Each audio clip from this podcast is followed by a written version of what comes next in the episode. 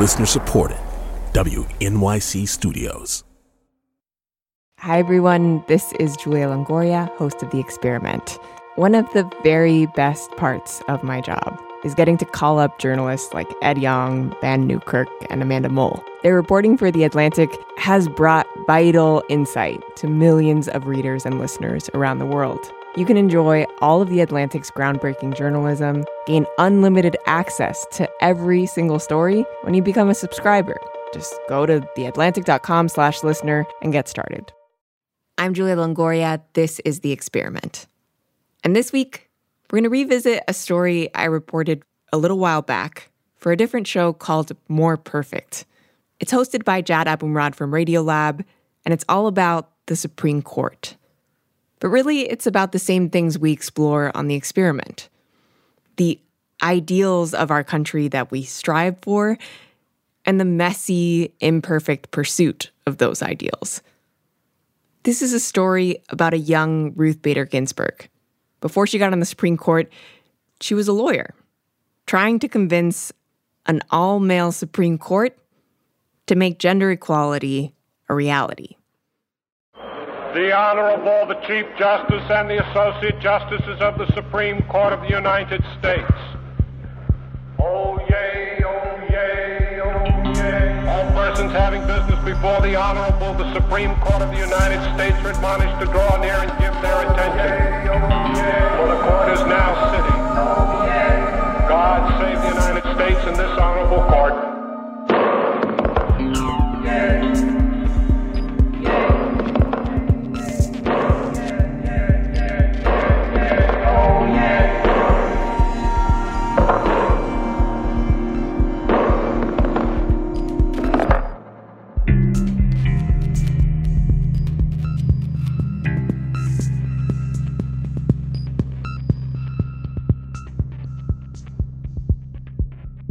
Here we are. I'm going to ask you an utterly false question, which is where would you like to start? As if we haven't been doing this for so damn long. Okay, so let me outline the basic dilemma that's at the heart of the story here. All right. And I'm, I'm, I'm going to put it to you as a question. Bring it. If you were to do a control F in the Constitution, like how many times do you think the word sex comes up? Oh. That's interesting. Six? I'm guessing. what was the answer? It's one. One time in the 19th Amendment, which grants people the right to vote based on sex. Really? Yes. That's the only time? That's the only time, which is crazy because we Was there like a have- non is there a sex word that's not sex? Like gender or something something? No, nothing. Is there like ladies in the constitution? Women? No. Really? Okay, constitutionally, women have a problem, which is that basically we're not in the Constitution, except like in this one little spot. So when it comes to discriminating against women, some people have argued that you there's nothing in the Constitution that says you can't do it. Certainly, the Constitution does not require sexual discrimina- discrimination on the basis of sex. Constitution doesn't require it, it simply doesn't forbid it. That's the late Justice Antonin Scalia. It, it doesn't. Nobody ever voted for that. So where do you get it from? There was nothing that said that? I mean not not those words explicitly, but there was nothing that says you can't discriminate? Uh, not on the basis of sex. That's legal editor Cristian Farias. We had a 14th Amendment that told people that we're equal under the law, that everyone has equal protection of the laws. But doesn't that say, man, it's kind of, no. They never applied the 14th Amendment to women. They didn't apply the 15th. That's Martha Griffiths, Congresswoman. When you think about the history of the 14th Amendment, As legal editor Linda Hirschman says, The 14th Amendment was passed in the aftermath of the Civil War. along with the 13th and the 15th. 13th Amendment abolishing slavery. 15th Amendment essentially giving black people, really black men, the right to vote. if you understand the 14th Amendment to be a part of that trio of amendments, you're like, oh, okay. It, it, it was meant to bring equality to black people. When the 15th Amendment had been written, which said every citizen could vote, in the name of heavens, why couldn't women vote? Why didn't you? Why did you have to have the 19th Amendment? Well, of course, the answer was they didn't consider women people. Bora Rawazon. Bora There was this basic assumption in the law that, you know, equality for black people is one thing, but men and women, they're different. It was the case that the Supreme Court had never once met a distinction between men and women it didn't like. Wendy Williams, law professor emeritus at Georgetown. Uh, what, what are some like greatest hits of the, the ridiculous distinction? Okay, here, here, it, it, there was a case called Bradwell, and it was 1873 or four. In that case, uh, a woman wanted to become a lawyer. Illinois bar said no, and the justices said that um, that that was a perfectly good rule because the justice system could be seen as not appropriate for women. Now, let's jump clear into the next century here. 1948. This case, it was called Goesaert versus Cleary, that went to the Supreme Court. And the issue was whether women could be bartenders. The court thought that that was pretty humorous, that it made sense that women could not be bartenders unless their husbands or fathers were in charge of the bar both those laws, you know, women are not supposed to be at the bar. At either bar. yeah, right? Those two cases represent attitudes almost 80 years apart that women belonged in the private sphere. That was not only their place, it was built into their bodies. And that was the assumption for a long, long time. But just about 67. There are a lot of women in this country who feel that they're being pushed around. Things things had started to come to a boil. And they have become very vocal. They call themselves the Women's Liberation Movement.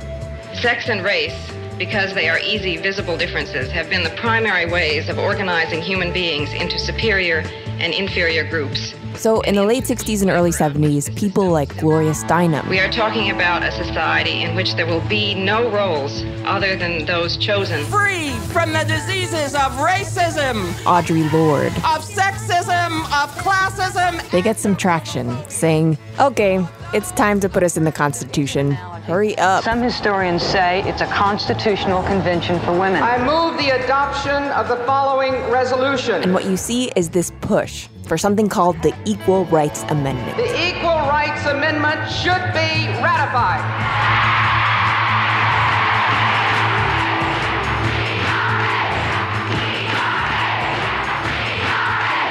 What are your hopes for it? Do you think it, it will be ratified It will this be year? ratified early next year. I'm quite sure of that. In 1975, it will be ratified. But it didn't get the votes in 1975. I hope 1976 will be the year. Or in 1976. A special report on the 1977 National Women's Conference. Or in 1977. And the movement is stalled. Why? What what stalled it? Well, a lot. but much of the credit goes to this woman. Phyllis Schlafly of Alton, Illinois. A woman named Phyllis Schlafly. I would like to uh, thank my husband Fred for letting me come today. I love to say that because it irritates the women's livers more than anything that I say. She was a lawyer and a self described housewife who started a movement called Stop ERA. The whole thing is misrepresented as a woman's rights amendment. In fact, the principal beneficiary will be men. It will give men a great opportunity to get out from under their obligations. Her position was that the Equal Rights Amendment would actually strip women of the special privilege that they have that comes from being a woman. Certainly not. I think the, the laws of our country have given a very wonderful status to the married woman, and the wife has a great deal of many rights. For example, she has the legal right to be supported by her husband. This and she said if this amendment passes, there will be certain unintended consequences. To be married. The Equal Rights Amendment says you cannot discriminate on account of sex. And if you want to deny a marriage license to a man and a man, or deny a homosexual the right to teach in the schools or to adopt children, it is on account of sex that you would deny it, and that would be unconstitutional under ERA. And that argument caught on. I would caution the members of this platform committee that there are things that could happen from the passage of an ERA amendment that none of us would like to see happen. I think that families would, generation after generation, deteriorate. I think that there would be homosexuals who expect preferential treatment. He said, Brother, we're all in danger. You gotta hear what I have to say, cause you know what's gonna happen if they pass the ERA. There will be women in all of our bathrooms, women using all our stalls. They'll be wasting the paper towels, they'll be hogging the urinals, they'll be pushing the old soap squirters, pushing the hot air dryers too. If they pass the ERA, Lord, I don't know what we're gonna do. Had the Equal Rights Amendment passed, legal editor Linda Hirschman again, it would have looked a lot like the racial civil rights movement did. But the Equal Rights Amendment did not pass. It fell three states short. To get a constitutional amendment passed, turns out you need three quarters of state legislatures to say they want it. That is 38 out of 50. They only ever got 35. Dude. So the question is if you want to get equal rights for women written into the law, what do you do? There's no ERA. The women's lib movement sparked a backlash. Like, what do you do? Well, enter stage left. There she is. This is the notorious RBG. Ruth Bader Ginsburg. RBG can do 20 push ups and not the so called girl kind. Now, before she was a Supreme Court justice, a feminist icon, or a workout sensation, show us all the moves. Before all that, Ruth Ginsburg, she was at the ACLU. This was in the 70s. And one of the characteristics of Ruth Ginsburg, which exists to this day, Very well. You can hear this. It's the first time she argued in front of the Supreme Court in 1973. When you'd ask her a question, there would be silence. Enough silence. Mrs. Ginsburg. To make a person nervous and start trying to help her answer the question. Ginsburg. You had to wait. But we can imagine that it was in one of those long pauses that Ruth Bader Ginsburg rescued some of the key principles behind the ERA, repackaged them, and marched them in through a side door. Mr. Chief Justice, and may it please the court, sex, like race, is a visible characteristic bearing no necessary relationship to ability. Sex, like race, has been made the basis for unjustified, or at least unproved assumptions concerning an individual's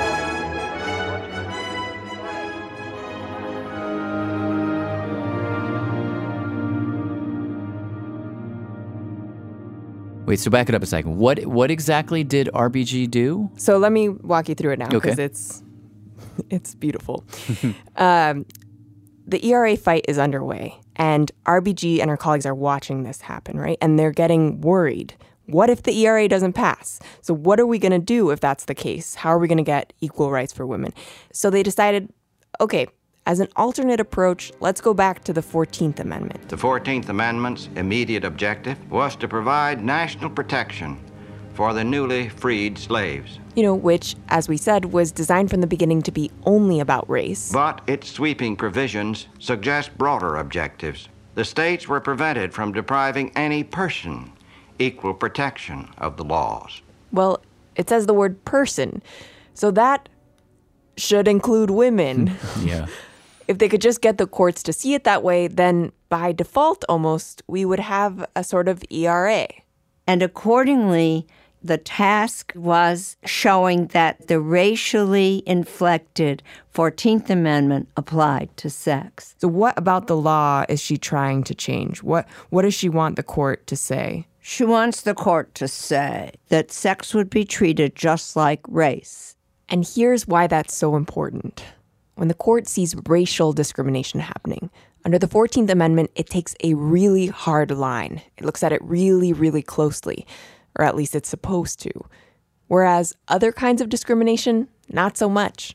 Because actually, some discrimination is necessary. The law discriminates. It has to. It discriminates between 18 year olds and 17 year olds, between criminals and non criminals. There would be chaos otherwise, right? But the courts decided that race is going to be a big red flag. They're going to ask governments, legislatures, presidents to have a compelling reason, a compelling state interest to do race discrimination. Otherwise, it's going to be unconstitutional. You with me so far? Yes. Uh, to discriminate based on race, you need to pass a really super hard test. By the way, the legal name for this test oh, God. strict scrutiny. Ugh.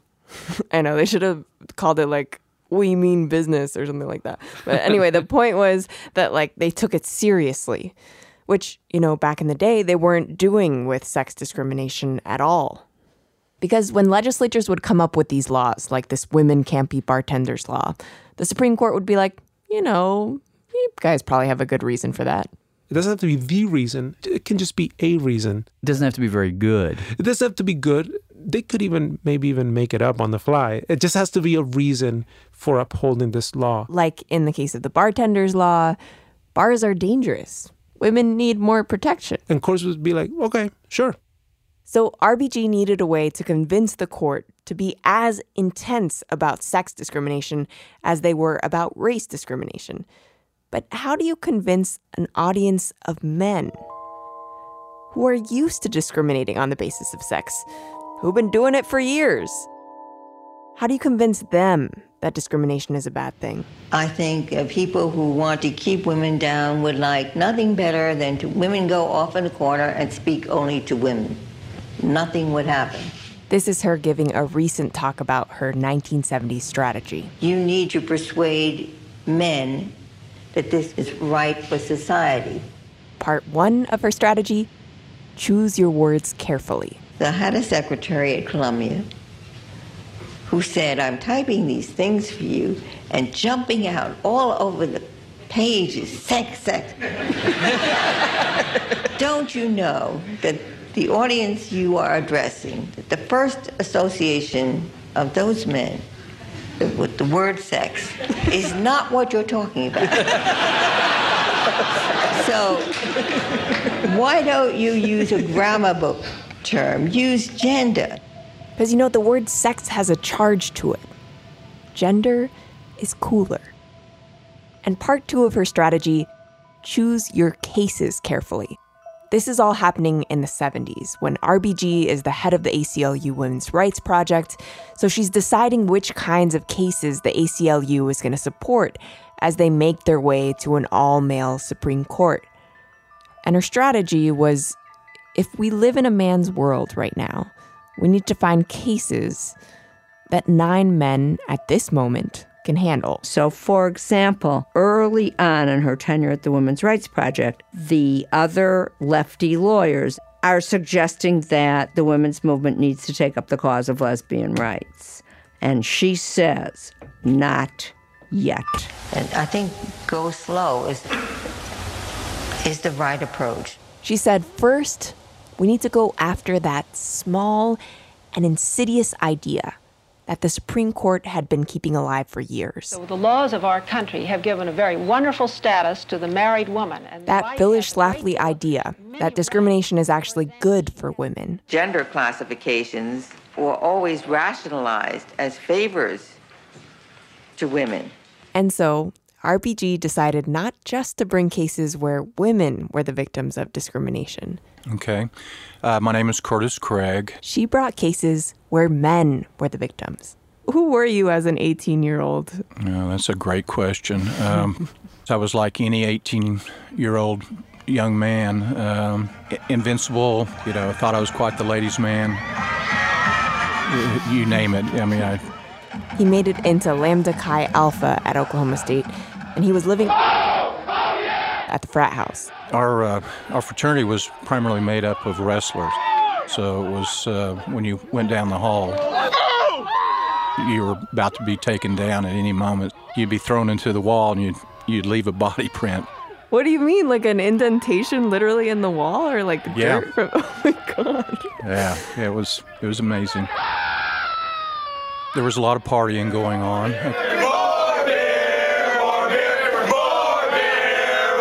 A lot of beer. The yard would be filled with beer cans. And here's the key if they wanted to get all that beer, they had to enlist the help of the ladies. Yeah, I mean, uh, You know, the sorority sisters. yes, you would have a female buy you beer, and you'd go out and party. They need the women to buy the beer? Yep. Why? Because in Oklahoma State at the time, Oklahoma had a very silly law. Girls could buy beer at age 18, but the boys had to wait until 21. There was something about the level of maturity, I guess, for women versus men at that time. the basic principle was that boys got into more car accidents, so they should be trusted with less beer. Huh. And did that make you angry? Oh, absolutely.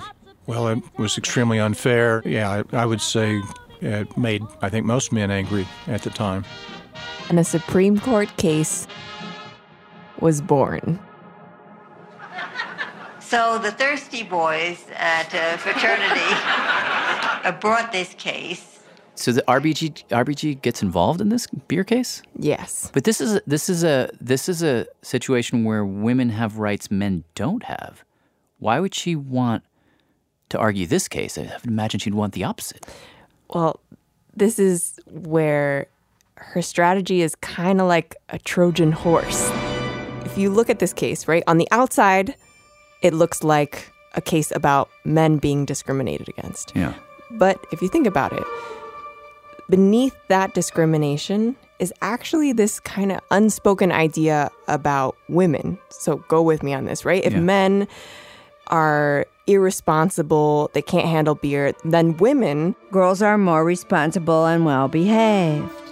More delicate. They could be trusted with something like beer because they won't abuse it, you know? So, with that line of thinking, it's not long before you're trying to protect women, protect them from, you know, scary places like bars or hmm. courtrooms or political office. Using this case, RBG is able to walk into the court this discrimination about men, but also the discrimination against women that's attached to it in, or inside of it. Wow, that's clever. We're just getting started.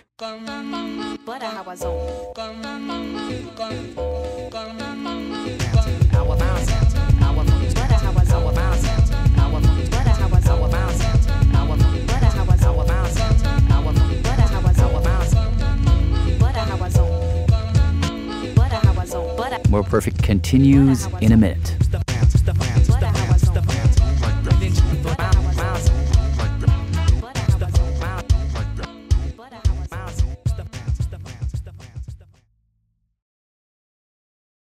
Hi, everyone. This is Julia Longoria, host of The Experiment. One of the very best parts of my job is getting to call up journalists like Ed Yong, Vann Newkirk, and Amanda Mull. Their reporting for The Atlantic has brought vital insight to millions of readers and listeners around the world. You can enjoy all of The Atlantic's groundbreaking journalism, gain unlimited access to every single story when you become a subscriber. Just go to theatlantic.com slash listener and get started. This is More Perfect. I'm Jad Abumrad here with Julie Longoria, who's telling us the story of uh, a case involving boys and beer that became a kind of Trojan horse in the battle for women's rights. Now, the story of the Trojan horse, maybe you know this. It's, uh, you know, ancient Greece. You've got Sparta fighting Troy. The Spartans want to get into the city of Troy, but it's this giant walled city, too big, they can't get in. And so Odysseus comes up with this clever plan. We'll give the Trojans this giant wooden horse. They'll bring it into their city. They'll think it's a gift that we're retreating, which is what they thought.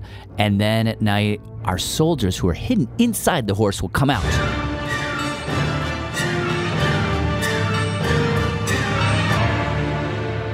And they will take the city. Now, in our case, Odysseus is, is RBG. The city she's trying to get into is the all male Supreme Court. But in order for this very admittedly imperfect analogy to work, um, we need someone in the horse to come out the warrior in the horse, the woman warrior. And in our case, that woman warrior, She didn't even know she was going to go into battle. Julia, you take it from here. So I got in the car and I drove a long time. This tiny little gravel road leading up to narrow street of houses to Sparta, North Carolina. It's called Sparta? I know. Cows and horses and Trump signs. Tractor up front. No trespassing sign. And so I walk up to this house. It's this beautiful cream colored cottage perched on top of a mountain. Wow. And I can hear Whitney Houston's Saving All My Love for You blasting. Having trouble? Hi, no, I didn't. Are you Carolyn? Uh-huh. Hi, very nice to meet you. And I meet What a, what a Carolyn Whitener. I'm 76, soon be 77. She Have a beer? You want a beer? immediately offers me a Coors. Got a Coors Light? Yeah. Will you have a beer with me? No, I can't. I'm a diabetic. I can drink a little, but not much. Thank you. And I've got some brownies over here. What does she look like? Describe her. Reddish blonde hair, green eyes. She's wearing golden hoops. She has like this this air about her that she could have been a beauty queen, you know? But she also could have been a car mechanic. Tell me about yourself. Well, I am. So we get to talking. I tell her a little bit about who I am, about the story. She actually told me, like, up front, she's like, I'm proud. Of, I'm proud of the young women. Uh, I have a granddaughter that's. I'm so proud of you. Your generation, they're finishing the fight I started. she just And I was essentially like, no, no, no, no. This stuff, like your story, has like a huge impact on like women like me, you know, generation. I can't imagine. but see, my name was never tied in with it. It was always Craig's name. So, you know, it wasn't that big a deal.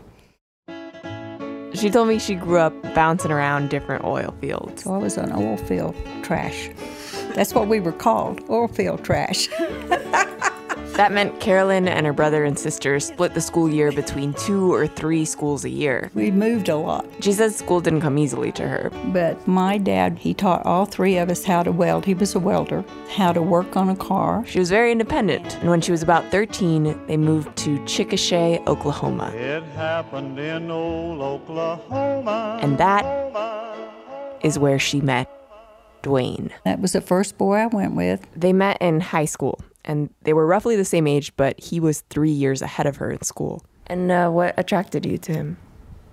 His mind. He had an excellent mind. And he was just a farm boy with no education. He, he never went to college, but he could have been about anything he'd have wanted to have been. What do you think attracted um, him to you? Like, what do you think he saw in you? I was somebody new in town. Talking to Carolyn, I got the sense she did not have any shortage of suitors. But uh, I married him uh, when I turned 18. I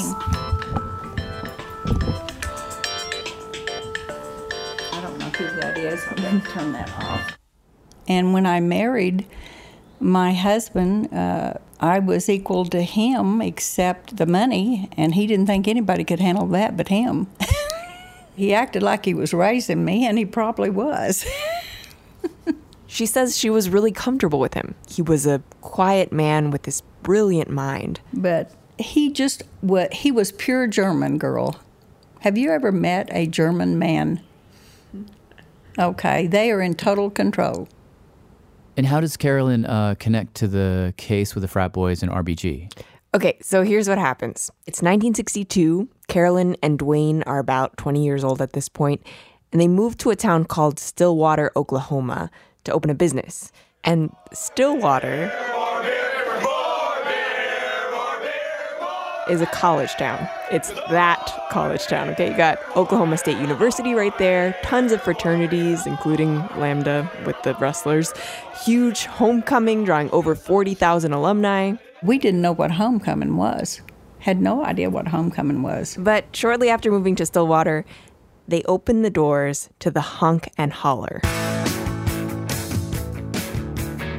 And where we went in was just about three blocks, four blocks from the college. And we went into business there. a drive through convenience store. It was like the real old gas station with the oil pit in the floor. Here's how it would work customers pull up to the side of the convenience store and they drive through, honk their horn, holler their order. And you'd have to go out and wait on them, come back in and get what they wanted, and take it back out. So it's a lot of in and out and in and out all night long. You wear tennis shoes out real fast. so it was all sheer energy and guts. Homecoming night. We were supposed to close at 11. The store is flooded with customers. Till, I think, two or three o'clock in the morning. They're like thrilled because they've never run a business by themselves before, and all these college kids are coming in and buying Coors beer, including, of course, a steady stream of girls buying beer, presumably for their boyfriends. And it, yeah, I never did get to see homecoming. All I saw was cars coming in and out. Fast forward a few years, it's 1972, back at the university. He was a tall, had long blonde hair. Curtis Craig's buddy named Mark Walker. He was the president of the Lamb House at the time. Is in a political science class. And, and the professor starts talking about the whole fight for the ERA, which is happening right at that moment. And at this point, Oklahoma hasn't ratified the ERA. And somehow the conversation turns to this beer law. Mark's like, talk about discrimination. This beer law is discrimination against us. And the professor challenged him about doing something about the beer laws if he was going to complain about them. So one day, I was behind the counter, people coming in and out. Mark Walker walks into the honk and holler. The young man came in to talk to me. She doesn't really have time to talk. She's running in and out. But he stood there, waiting patiently. I bet he was in there four hours and he was looking at the beer license. He looks at the license and he notices that Carolyn's name is the one on it because actually, my husband lost his license after he sold beer to a young man. So he put him in my name. Anyway, at a certain point, in between all the honks and hollers, he asked me what I thought about the beer laws. And I told him. I was very vocal about it. I always had been. She says it doesn't make any sense. We send these young men off to war. They were being drafted at 18. But we don't let them drink beer when they come back? Was that just? Not to mention the liability issues. You have these 18 year old girls coming in, buying beer, slipping it to their boyfriends. How am I supposed to stop that? You're, you can't prove who buys what. So eventually, when Mark Walker asked for her help, he said he was going to do a term paper. She's like, sure, why not? I was always willing to help them because they had helped us get started. And I, I still thought it was a term paper. So, was he not being completely honest with you then? Well, I didn't hear half of what he said. I was busy every time he came in. So, you know, it wasn't that important at the time. So I didn't think any more about it. He left. My husband was gone. He was uh, out of state working. And I, knew, I didn't even say anything to him about it. It wasn't important. You know, I just thought it was a conversation. but it wasn't just a conversation, because before that meeting, Mark had gone out looking for a lawyer. That's correct. And Curtis and Mark and the other frat brothers had tried to raise some money. That was flawed um, in a campus town. Everybody uses their last dollar for that last beer. But they managed to find this lawyer who would do it on the cheap. All right. Well, I'm just Fred Gilbert, attorney at law. No big th- no big deal. I remember him always wearing um, his military boots. Actually, I believe he wore them even to the Supreme Court. Fred had worked on another male discrimination case in the past, and to him, this case was pretty straightforward. Men couldn't buy beer until they were 21, but the most irresponsible and drunken woman in the state could buy it in unlimited quantities at 18. Well, that was discrimination. It was kind of more a male rights case. Well, it was. And do you remember corresponding with Ruth Ruth Bader Ginsburg? Yes, I knew uh, Ruth Bader Ginsburg before she was on the court. Somehow, Ruth Bader Ginsburg noticed this case, and she watched as Fred made his way up the courts, losing at every level. And by this point, Ruth Bader Ginsburg was head of the Women's Rights Project at the ACLU. She'd already argued a few cases before the Supreme Court, which had inched the court slowly toward the idea that sex was like race. And she thought that this case was interesting. she gave Fred a call. You know, we have a problem in a personal relationship. It was no question. I was something of an unreconstructed male chauvinist, and she was not. Fred did not see this as a women's rights case. It was just kind of an unnecessary insult to men for no reason at all. And Ruth, looking at this case, thought, no, Fred, it's more than that. It didn't matter to her if the plaintiff was a man or a woman, because in most of those cases, the discrimination against the man was derivative of a prior and worse discrimination against the woman.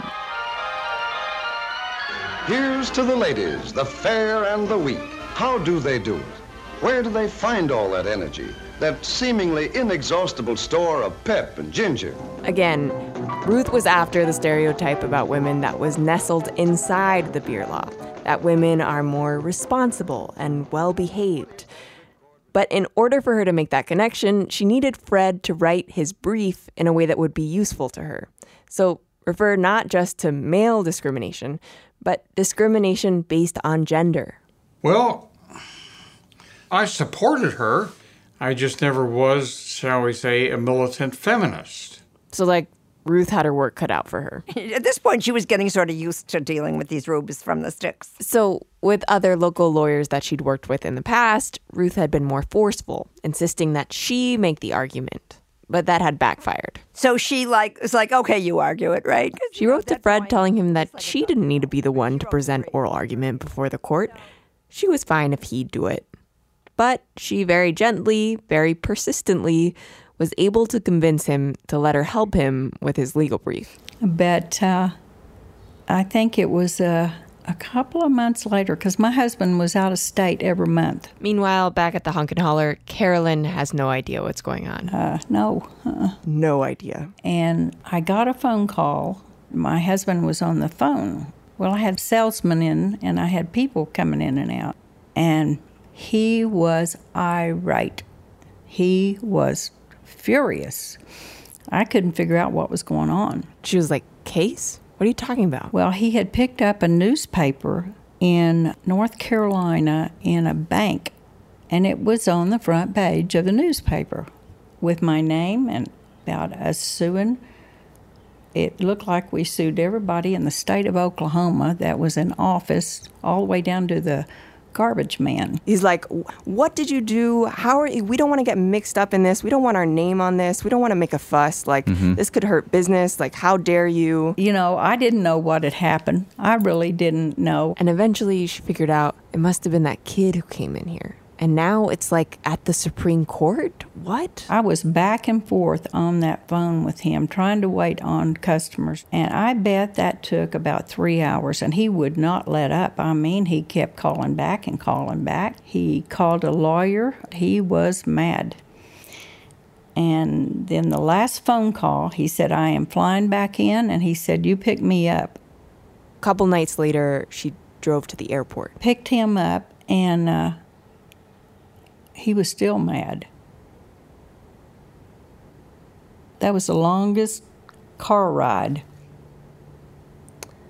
As they drove back, she says he just lectured her the whole ride. I just listened to him. What did he say? I don't know what he said word to word. Yeah, I but- just know he was strong with what he said. With my husband, it was best to just be silent. I was never afraid of him, but I knew how far to push it. Time we got from the airport to the other side, it was about an hour and 20 minutes. That's a long hour and 20 minutes in the car where you can't get out. And over the course of that hour and 20 minutes, she said something in her just kind of shifted. And at a certain point, she basically turned to him and was like, No.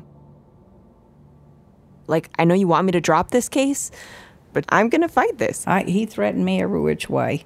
I didn't budge. And probably the reason why I didn't budge because he fought me so hard on it.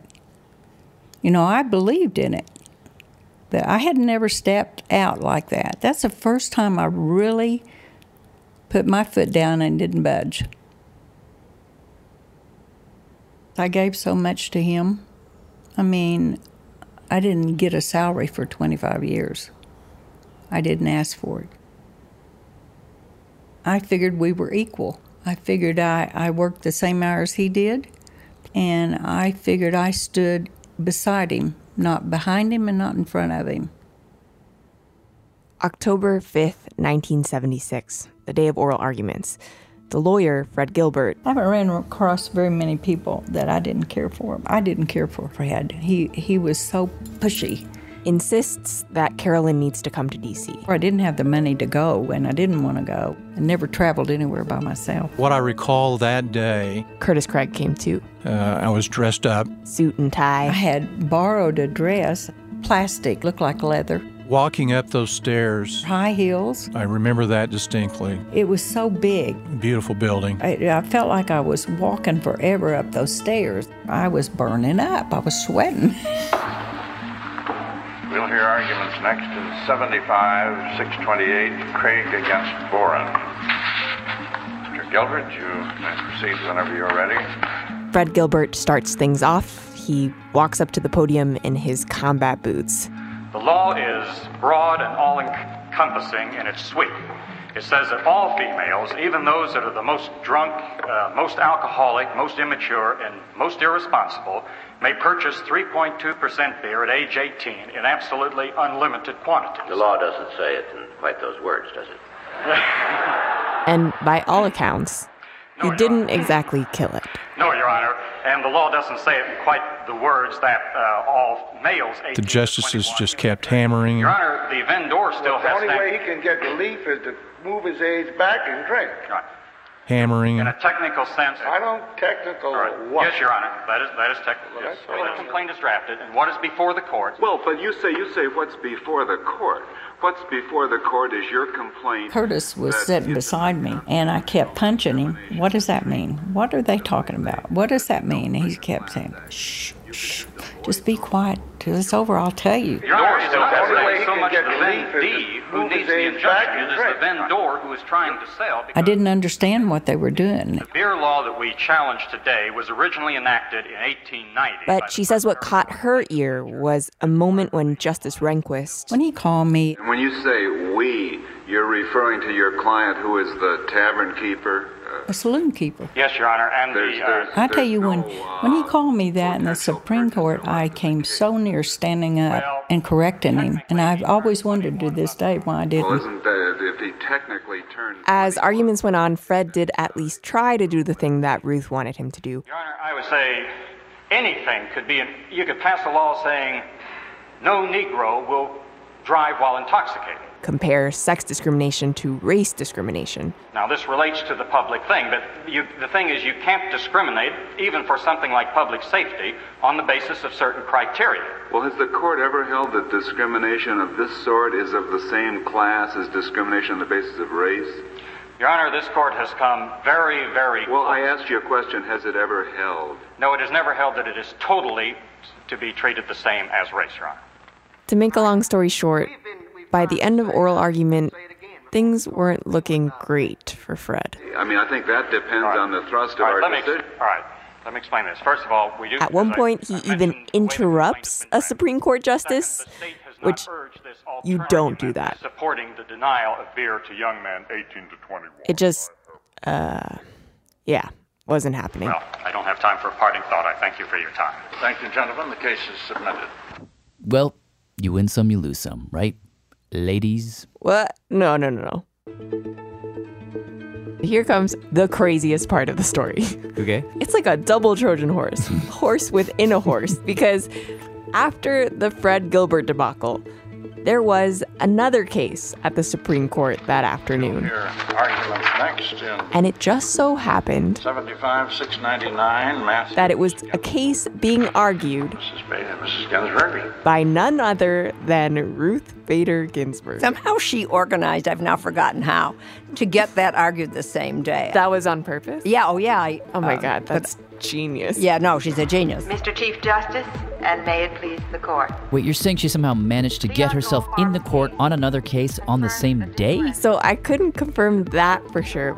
I don't even know how you would do that. But what I can tell you is that she arranged to go second because she knew there was probably a good chance that Fred, the completely incompetent lawyer, was going to be you know, less than amazing. The court was was asking him questions and he was completely incapable of answering. So finally the court just went, "Oh, never mind." And then when Ruth stood up to argue her case, they asked her about Craig v. Boren. We had a case this morning, just to be concrete, involving a law that would not permit males to make certain purchases that females could make and was attacked as a discrimination against males. Yes. My question is whether we should examine that law under the same or a different standard than if it were a discrimination against the other My sex. answer to that question is no, in part because such a law has an insidious impact against females. It's And then she told Justice Stevens, even in this case, where it seems like men are the ones who are being discriminated against, beneath that discrimination is a more insidious one. against females. It stamps them docile, compliant, safe to be trusted. But your answer always depends on their finding some discrimination against females. Is it your view that there is no discrimination against males? I think there is discrimination against males. Now, if there is such Yes. discrimination, is it to be tested by the same or by a different standard from discrimination against females? My response to that, Mr. Justice Stevens, is that almost every discrimination that operates against males operates against females as well. Is that a yes or a no answer? I just don't understand you. And I, are you trying to avoid the question or? No, I'm not trying to avoid the question. I'm trying to clarify the position that I don't know of any line that doesn't that doesn't work as a two-edged sword. They go back and forth a bit. Justice Stevens is basically like, why do you keep insisting on this? Like, why do you keep saying that discrimination against men contains within it discrimination against women? They're different. And she's like, no, they're not different. So your case depends then on our analyzing this case as a discrimination against women. No, my case depends on your recognition that using gender as a classification, resorting to that classification, is highly questionable and should be closely reviewed. She makes this point again and again. All discrimination based on gender is bad, and it should be checked with something at least approaching that hardcore standard that the court uses for race. That was really something, seeing this little woman get up. I up. don't know of any purely anti-male discrimination. I'll never forget that because she was small. In the end, the women are the ones who end up hurting. Yes. She's so small in person, but she had a lot of force. Ginsburg, the case is submitted. About two months later, The uh, judgment uh, and opinion December of the court 20th, 1976, Craig against uh, Boren Justice William Brennan announces that the court We reverse. is striking down the beer law. We hold that Oklahoma's gender based differential does constitute an invidious violation of the Equal Protection Clause.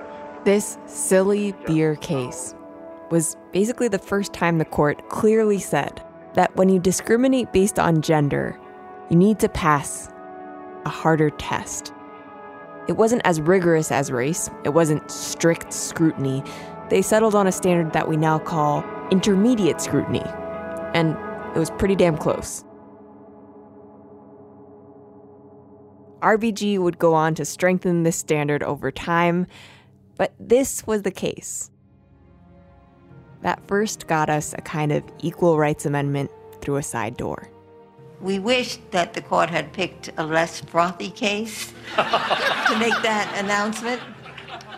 But of course, we were very, very pleased that after that, The day the decision was announced, I had just came in from work. I was at home by myself there in Stillwater. she's by herself in the kitchen. And the phone rings, and who calls?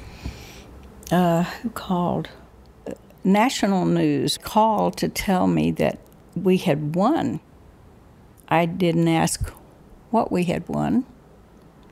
I didn't ask anything. I just said, okay.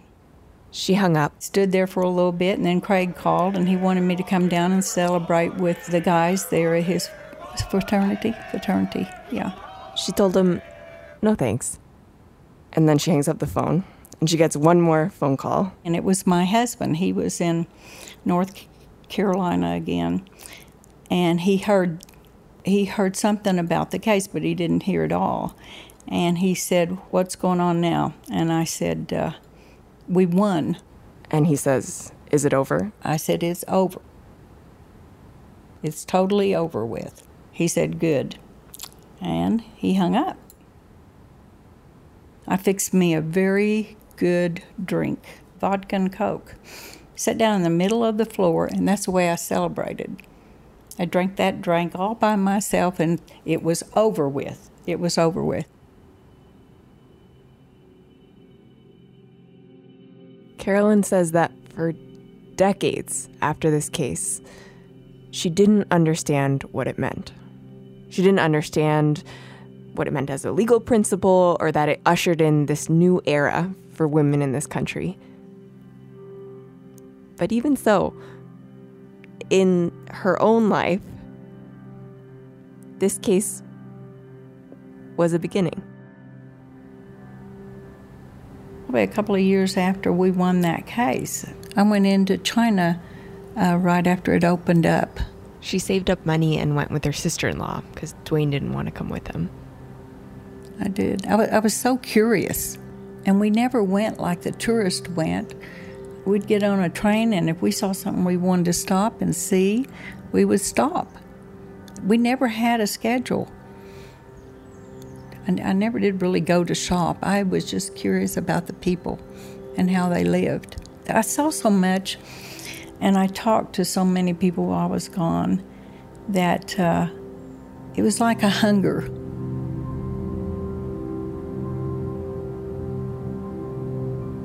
And you grow from it. And I just wanted to see things, and that was just op- that just opened the doors for me.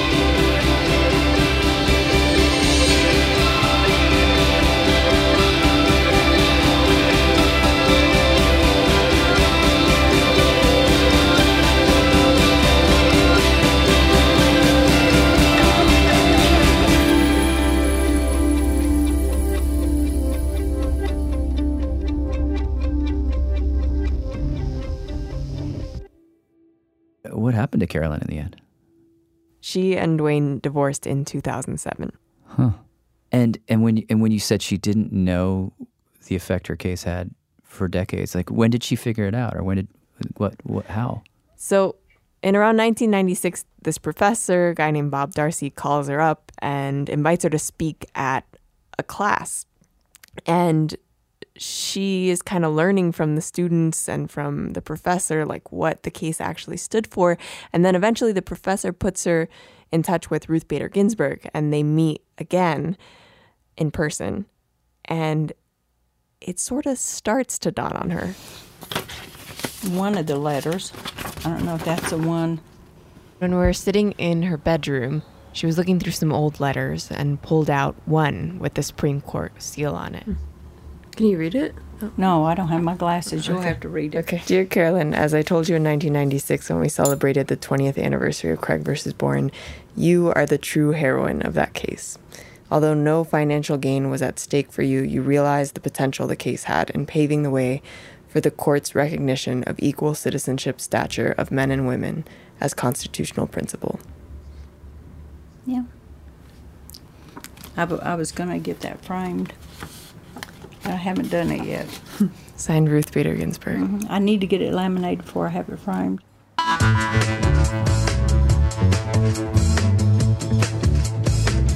Producer Julia Longoria. I'm Jad Abumrad. Thank you for listening. And here is More Perfect in Radiolab's David Gebel to read the credits. Supreme Court audio is from Oyez, a free law project in collaboration with the Legal Information Institute at Cornell. Leadership support for More Perfect is provided by the Joyce Foundation. Additional funding is provided by the Charles Evans Hughes Memorial Foundation. That's it? I want to read more. More Perfect is produced by me, Jad Abumrad, Suzie Lechtenberg, Jenny Lawton, Julia Longoria, Kelly Prime, Sean Rameswaram, who's no longer here, Alex Overington, and Sarah Qari. I didn't even get to say it. Anytime. I love doing this. I used to do it. I did voiceovers when I lived in Japan because I was a native. I used to sing at Tokyo Disneyland, and my side gig on my days off was recording voiceovers at a little Japanese studio. I did a lot of uh, language lessons for kids. Listen and repeat.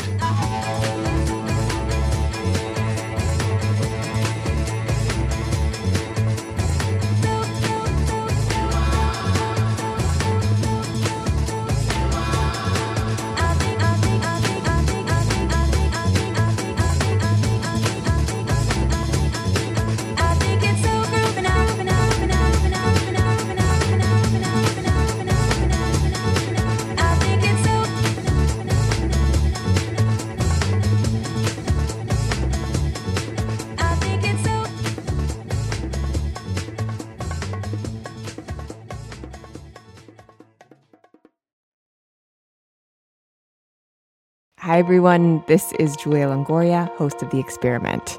One of the very best parts of my job is getting to call up journalists like Ed Yong, Vann Newkirk, and Amanda Mull. Their reporting for The Atlantic has brought vital insight to millions of readers and listeners around the world. You can enjoy all of The Atlantic's groundbreaking journalism, gain unlimited access to every single story when you become a subscriber. Just go to theatlantic.com slash listener and get started.